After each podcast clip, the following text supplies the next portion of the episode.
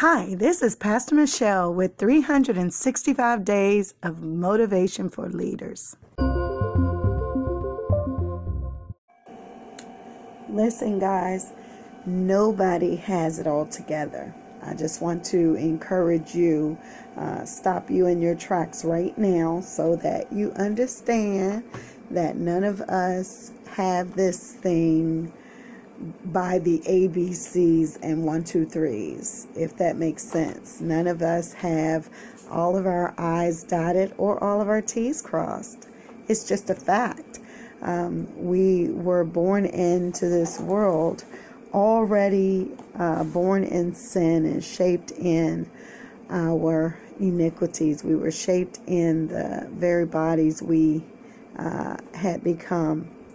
And one thing's for certain if you're anything like me, you could find a reason to uh, dislike something about yourself, whether it is, um, or find something imperfect about what you do.